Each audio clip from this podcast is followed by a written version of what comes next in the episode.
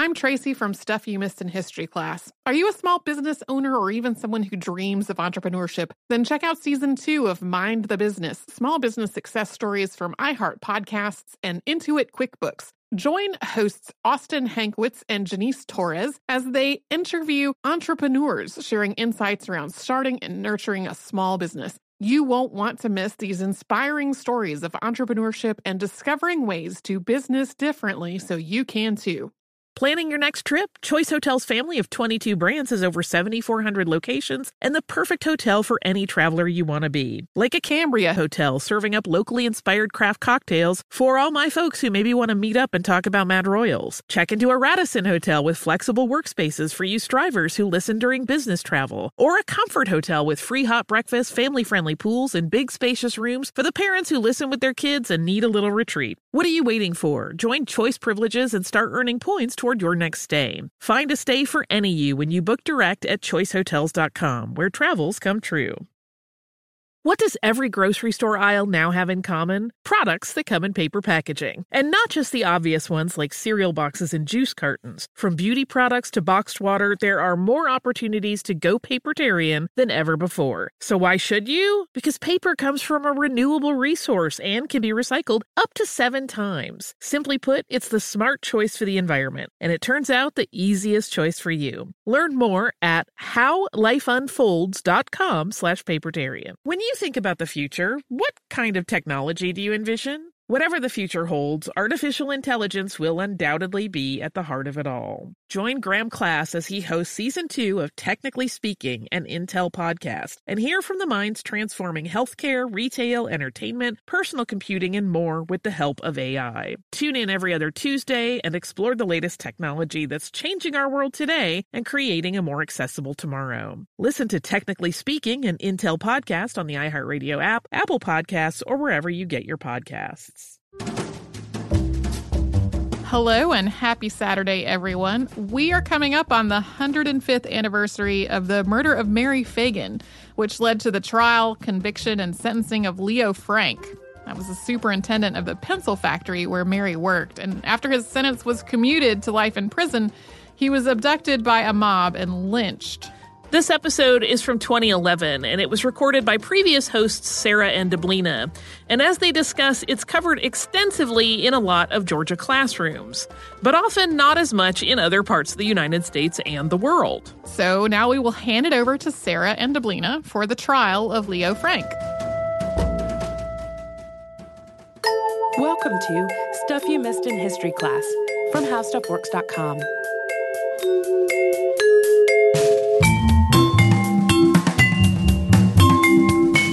Hello and welcome to the podcast. I'm Deblina Chakraborty. And I'm Sarah Dowdy.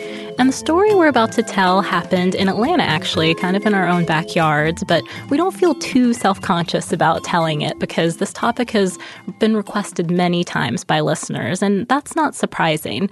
The Leo Frank trial has been called quote, one of the most shocking frame ups ever perpetuated by American law and order officials. And the story involves a Jewish man named Leo Frank being convicted, many think wrongly convicted, for the murder of a young girl named Mary Fagan, and a group of men taking the law into their own hands and trying to make sure that basically he paid the ultimate price for this. But there was much more to this story than just these acts and who was guilty or not guilty. This was a situation about industrialism and the injustices associated with it, race relations, north south tensions, so a lot of things. So it's no wonder that it caught the attention and kind of the emotions of the entire nation. But it's still a mystery, too, in a way. To this day, people still wonder what really happened to Mary Fagan. So we're going to take a look at the crime, the evidence, the trial that ensued. But First, we're going to try to talk a little bit about the man that ended up at the center of all this controversy, Leo Frank. Leo Max Frank was born in Paris, Texas in 1884, but his family moved to Brooklyn, New York when he was very small and he grew up there. He went to public school, the Pratt Institute, and since he was very mechanically minded, he got an engineering degree from Cornell University. Now, he worked for a brief time with a few different companies, but eventually he joined the family business. He went to work for his uncle, Moses Frank, who was the principal owner of the National Pencil Company.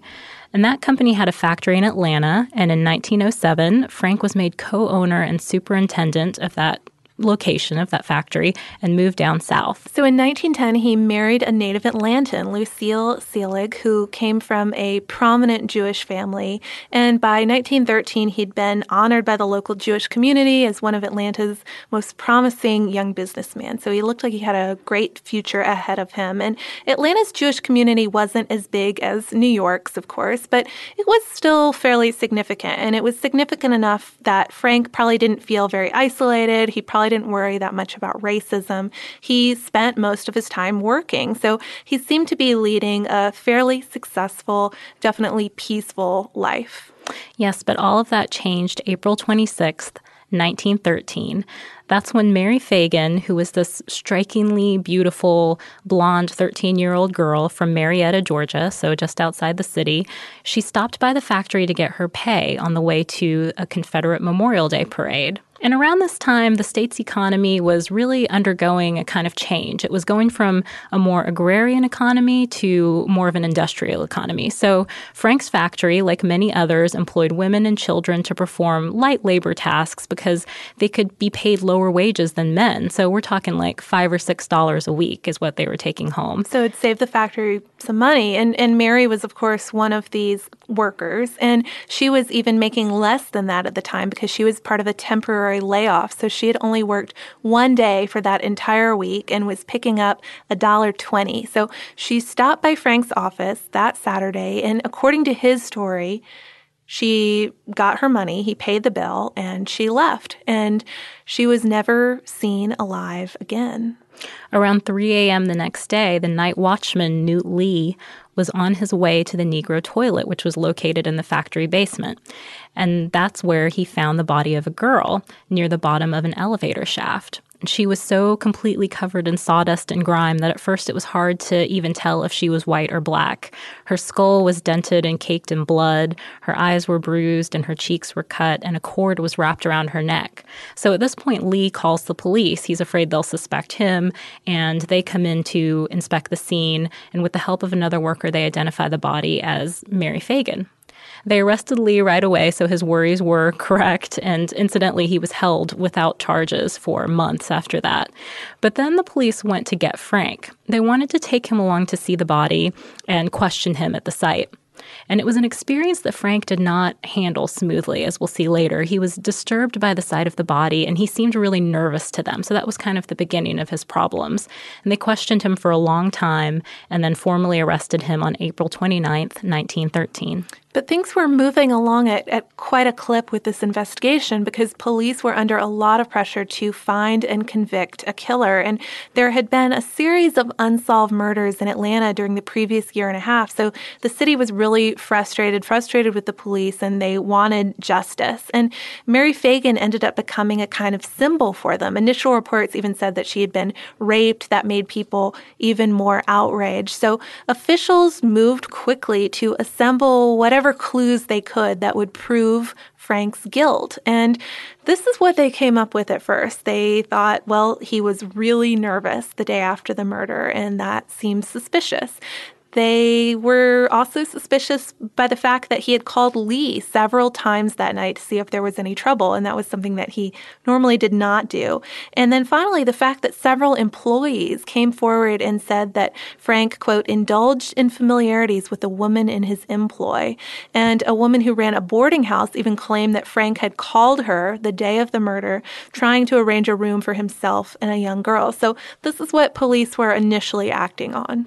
On that last point in particular, many of the witnesses, including the boarding house proprietress, they later recanted their accusations. But these same accusations helped Hugh Dorsey, who was a prosecutor with pretty big political ambitions to build a case around Frank as this Jewish man who was preying on Gentile girls for his own pleasure. Four weeks later, a grand jury used this information to indict Frank. But there were some more clues that came in, clues that seem a little more promising than the ones we already went over.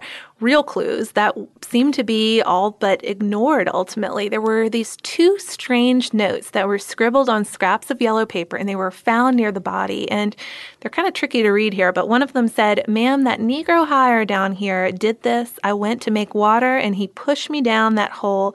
A long, tall Negro black, that who it was, long, slim, tall Negro. I write while play with me. And the other note, also written in this um, kind of difficult to follow style, said, He said he would love me, land, dab, and play like the night witch did it, but that long, tall black Negro did by himself. So these unusual notes found near the body seem like a major major new clue. Yeah, and obviously they're confusing because they contain some bad spelling and things like that and are hard to read, as Sarah said, but they're also contradictory. I mean, the first one sort of seems to identify the murderer, and the second kind of suggests that the writer was saying he was trying to throw suspicion elsewhere. So uh, it was very confusing, but at least something that seems like it should have been pursued. I'm Tracy V. Wilson from Stuff You Missed in History class. Did you know small businesses make up 99.9% of all businesses in the United States? The world is powered by entrepreneurs, and if you're a small business owner or even someone dreaming of starting your own business, then you'll want to check out season two of Mind the Business Small Business Success Stories from Ruby Studio, from iHeartMedia, and Intuit QuickBooks. And every episode, hosts Austin Hankwitz and Janice Torres talk to entrepreneurs about how they've grown from the lessons of launching and nurturing a small business and how they have found success being their own boss. From the excitement of first starting out to finding the right tools and resources to process invoices and payments like QuickBooks Money, you won't want to miss these inspiring stories of entrepreneurship and discovering ways to business differently so you can too. And if you're a small business owner or even someone dreaming of starting your own business, then you'll want to check out season two of Mind the Business Small Business Success Stories from Ruby Studio, from iHeartMedia, and Intuit QuickBooks. Planning your next trip? Choice Hotels has a stay for any traveler you want to be with 22 brands and over 7,400 locations. Whether you're a business traveler, a family road tripper, someone who wants to seek out history and maybe make your own, or just planning a quick getaway, Choice Hotels has a stay for any you. Like a Cambria Hotel, where you can be a cocktail connoisseur and sip locally inspired craft beverages at downtown locations in the center of it all. This is a fun way to visit cities with a lot of history and a lot of fun in mind. Or a Radisson Hotel for all our productivity powerhouses out there. With flexible workspaces and on site restaurants, you'll get the most out of your work trip. You'll get the coffee, the Wi Fi, and the work done. And we can't forget about comfort hotels. Imagine you're a family road trip or waking up in your big spacious room and then heading down to a free hot breakfast for the entire family, including waffles. So you'll be well fed and ready for the day's adventure, even if that's just relaxing. After that, you're spending all afternoon relaxing by the pool. You deserve it. What are you waiting for? Join Choice privileges and start earning points toward your next stay. Find a stay for any you. Book directly at choicehotels.com, where travels come true.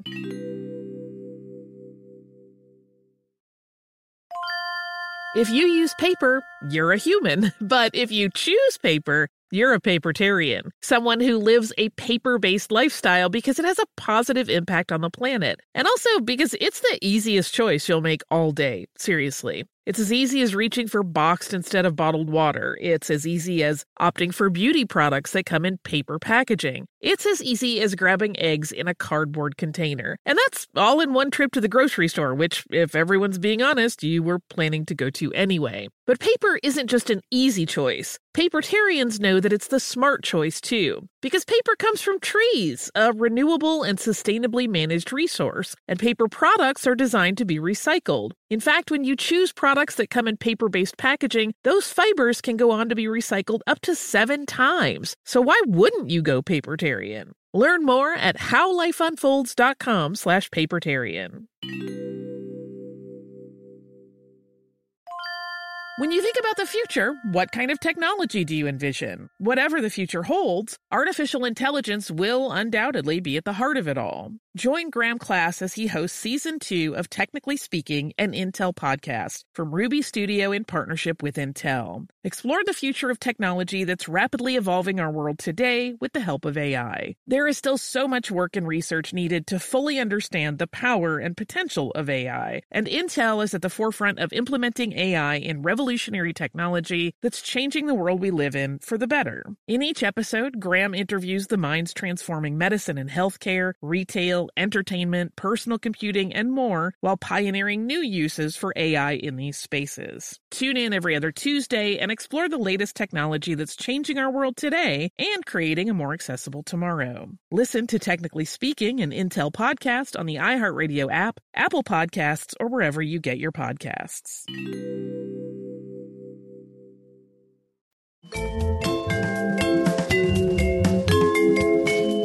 The next piece of evidence was also found near the body at the bottom of the elevator shaft. It was human excrement. And we're going to get into that a little more later because there are a few other clues involving that. But the likely owner of said human excrement was a black janitor named Jim Conley. And he had been seen washing blood out of a shirt at the factory after the murder. So whoa, that sounds like there is a whole nother potential suspect involved here.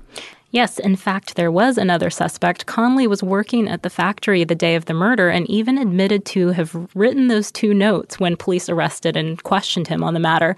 But he claimed that Frank had dictated the notes to him. So throwing a wrench in this whole thing. Right, and according to Leonard Dinnerstein in American Heritage, the grand jury wanted to reconvene and actually charge Conley instead. But perhaps because of these political aspirations of Dorsey's, and he actually became governor later. We should throw that so in the there aspirations paid off. They did pay off, but he wouldn't allow this. He wouldn't allow them to reconsider this. We're not really sure how he talked them out of it, but Dinnerstein suggests that, quote, given Southern values, they may have assumed that no attorney would base his case on the word of a black man unless the evidence was overwhelming. So basically, the grand jury just felt persuaded by Dorsey's dedication to this case. He was just so sure that Leo Frank was guilty that he was willing to believe even Jim Conley. But regardless of how he did it, Dorsey did win out, and the trial started July 28, 1913, in Atlanta.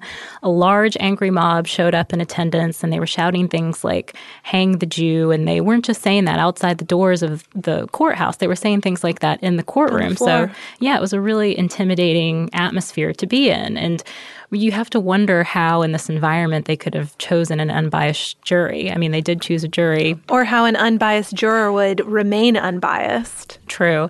I mean, there were so many tensions going on in this scenario at the time. There were class tensions. It was working class versus a factory owner, race, you know, there was anti Semitism going on, North versus South, since Frank was technically a Yankee, and that rubbed people the wrong way. So things seemed to be working in Dorsey's favor almost, and he presented his case case. He proposed that Frank killed Fagan in a workroom outside his office on the second floor and that the body was dragged to an elevator and taken to the basement.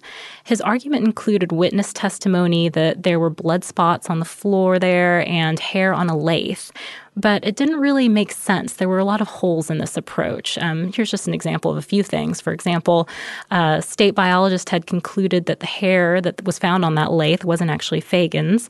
Witnesses also said that those blood spots found on the floor could have actually been paint. And the excrement that Sarah mentioned earlier would have had to have been mashed when the elevator went down. I mean, every time that the elevator went down, it completely hit Smush the bottom everything of the at floor. the bottom. Right. But apparently, it wasn't until after the body was discovered that that actually occurred, that the excrement was smashed and they smelled that telltale smell. However, Conley had said that he deposited said excrement there before the murder, so it didn't add up. But the prosecution's case really revolved around Conley's testimony almost entirely. Interestingly, though, he had changed his story several times before the trial. He had even signed four different affidavits. But once he got in there, once he got up on the stand, he stuck to his account. He didn't waver. It's very likely that he was coached to to give this strong story in front of the court, but he claimed that Frank summoned him to his office that day. And here's what he had to say His eyes were large and they looked right funny, and then confessed the crime. And uh, Conley said that Frank offered but never gave him money to dispose of the body and asked Conley if he could write. And once Conley said he could, Frank dictated the murder note. So Frank, meanwhile, had two well known attorneys acting in his defense Luther Z. Rosser and Reuben R. Arnold. And most feel that what really hurt their defense is that they weren't able to make a dent in Conley's testimony. He just, they couldn't shake him. He just completely stuck to that story even though he had changed it quite a bit before getting into court. And even though Frank had strong character witnesses too and, and alibis, people to account for his whereabouts before, during, and after the murder, the jury still found him guilty on September 26, 1913. And they only took they took less than four hours actually to deliberate what had been one of the longest trials in Georgia history. So essentially their minds were were made up.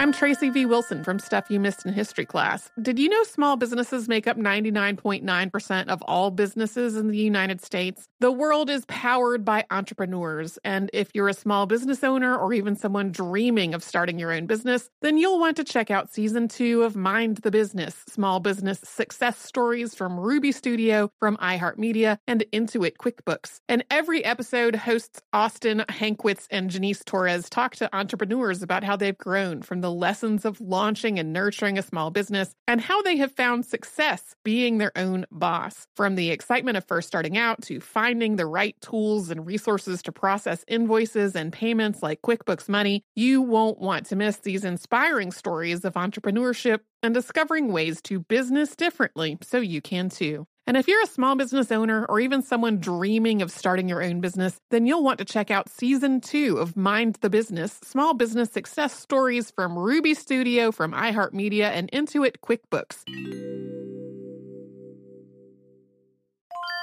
Planning your next trip? Choice Hotels has a stay for any traveler you want to be with 22 brands and over 7,400 locations. Whether you're a business traveler, a family road tripper, someone who wants to seek out history and maybe make your own, or just planning a quick getaway, Choice Hotels has a stay for any you. Like a Cambria Hotel, where you can be a cocktail connoisseur and sip locally inspired craft beverages at downtown locations in the center of it all. This is a fun way to visit cities with a lot of history and a lot of fun in mind. Or a Radisson Hotel for all our productivity powerhouses out there. With flexible workspaces and on site restaurants, you'll get the most out of your work trip. You'll get the coffee, the Wi Fi, and the work done. And we can't forget about comfort hotels. Imagine you're a family road tripper waking up in your big, spacious room and then heading down to a free hot breakfast for the entire family, including waffles. So you'll be well fed and ready for the day's adventure, even if that's just relaxing. After that, you're spending all afternoon relaxing by the pool. You deserve it. What are you waiting for? Join Choice privileges and start earning points toward your next stay. Find a stay for any you. Book directly at choicehotels.com, where travels come true.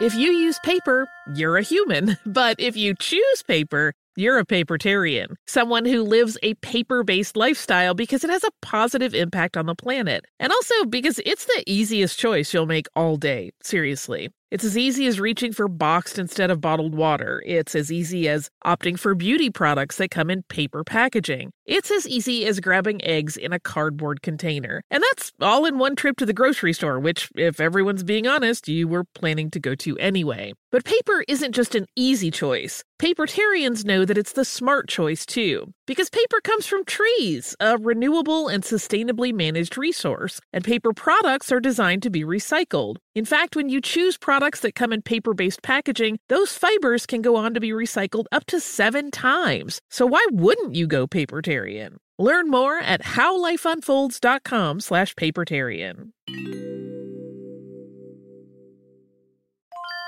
When you think about the future, what kind of technology do you envision? Whatever the future holds, artificial intelligence will undoubtedly be at the heart of it all. Join Graham Class as he hosts season two of Technically Speaking, an Intel podcast from Ruby Studio in partnership with Intel. Explore the future of technology that's rapidly evolving our world today with the help of AI. There is still so much work and research needed to fully understand the power and potential of AI, and Intel is at the forefront of implementing AI in revolutionary technology that's changing the world we live in for the better. In each episode, Graham interviews the minds transforming medicine and healthcare, retail, entertainment, personal computing, and more while pioneering new uses for AI in these spaces. Tune in every other Tuesday and explore the latest technology that's changing our world today and creating a more accessible tomorrow. Listen to Technically Speaking, an Intel podcast on the iHeartRadio app, Apple Podcasts, or wherever you get your podcasts.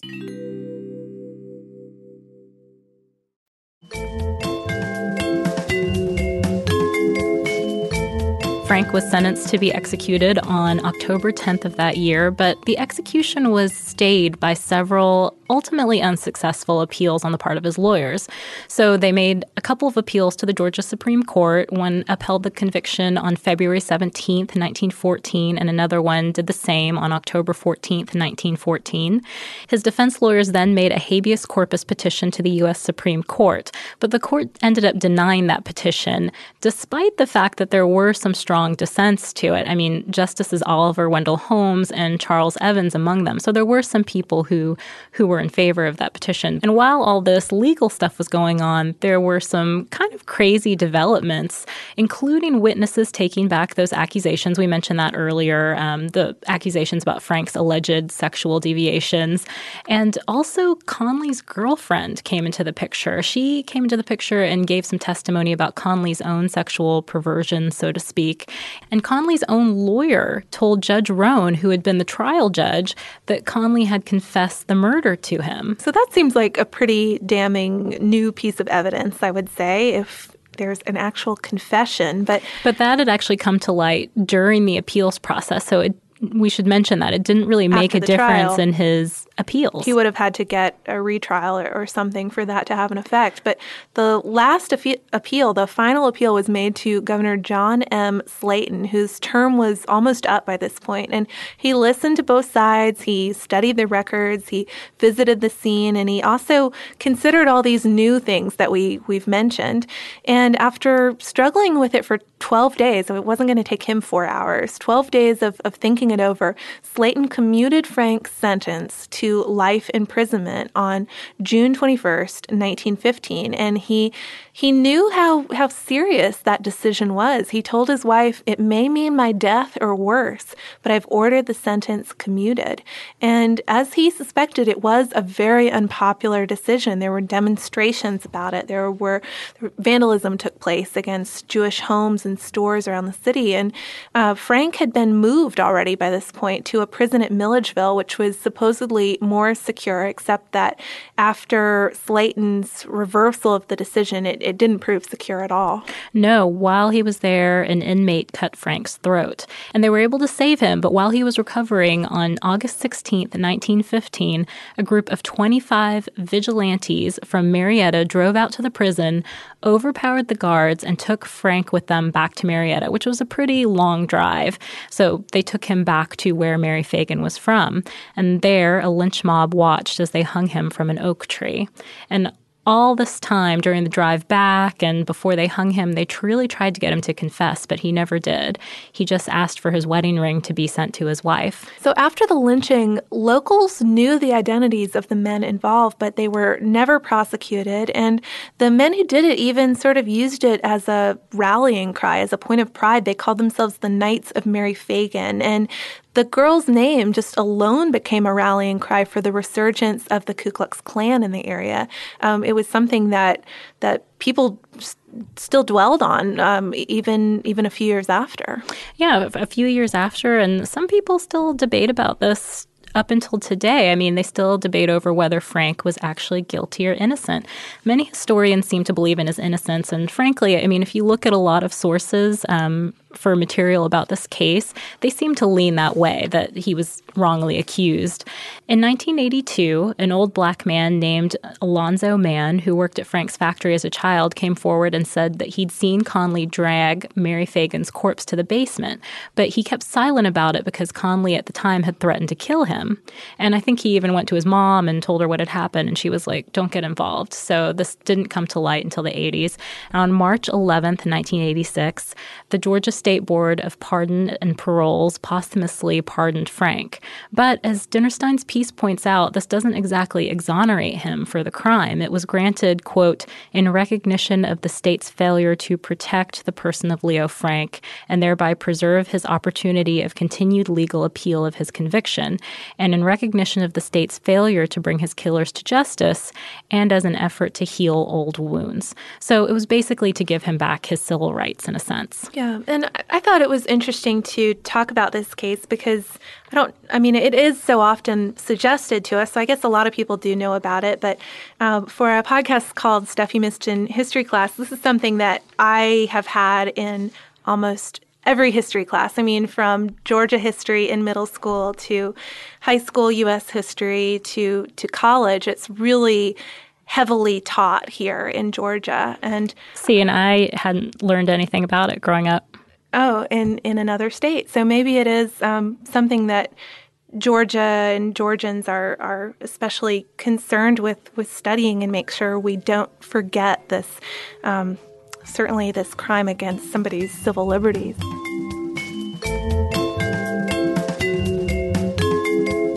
Thank you so much for joining us for this Saturday Classic. Since this is out of the archive, if you heard an email address or a Facebook URL or something similar during the course of the show, that may be obsolete now. So here is our current contact information. We are at History Podcasts at HowStuffWorks.com, and then we're at Missed in History all over social media. That is our name on Facebook, Twitter, Tumblr, Pinterest, and Instagram. Thanks again for listening. For more on this and thousands of other topics, visit HowStuffWorks.com.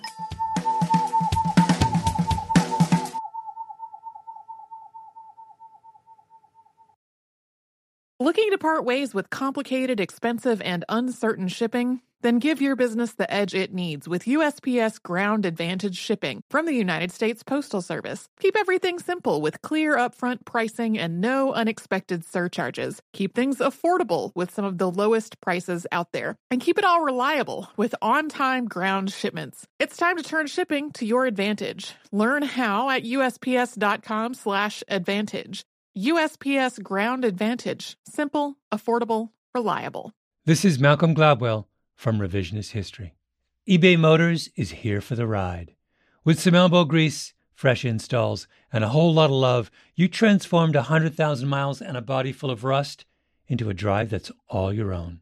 Brake kits, LED headlights, whatever you need, eBay Motors has it. And with eBay Guaranteed Fit, it's guaranteed to fit your ride the first time, every time, or your money back. Plus, at these prices, you're burning rubber, not cash. Keep your ride or die alive at ebaymotors.com. Eligible items only, exclusions apply. Xumo Play is your destination for endless entertainment. With a diverse lineup of 350 plus live channels, movies, and full TV series, you'll easily find something to watch right away. And the best part? It's all free. Love music? Get lost in the 90s with iHeart 90s, dance away with hip hop beats, and more on the iHeartRadio music channels. No logins, no signups, no accounts, no hassle. So what are you waiting for? Start streaming at play.xumo.com or download from the app and Google Play stores today. All you can stream with Xumo Play. Hey guys, back at the playground again, huh? Yep. You know what this playground could use? A wine country. Heck yeah, and some waves so we could go surfing. Oh, ah, love that. A redwood forest would be cool. I'm in. Ah, ski slopes. Let's do it. Um, can a girl go shopping? Yeah, baby. Wait. Did we just invent California? Discover why California is the ultimate playground at visitcalifornia.com.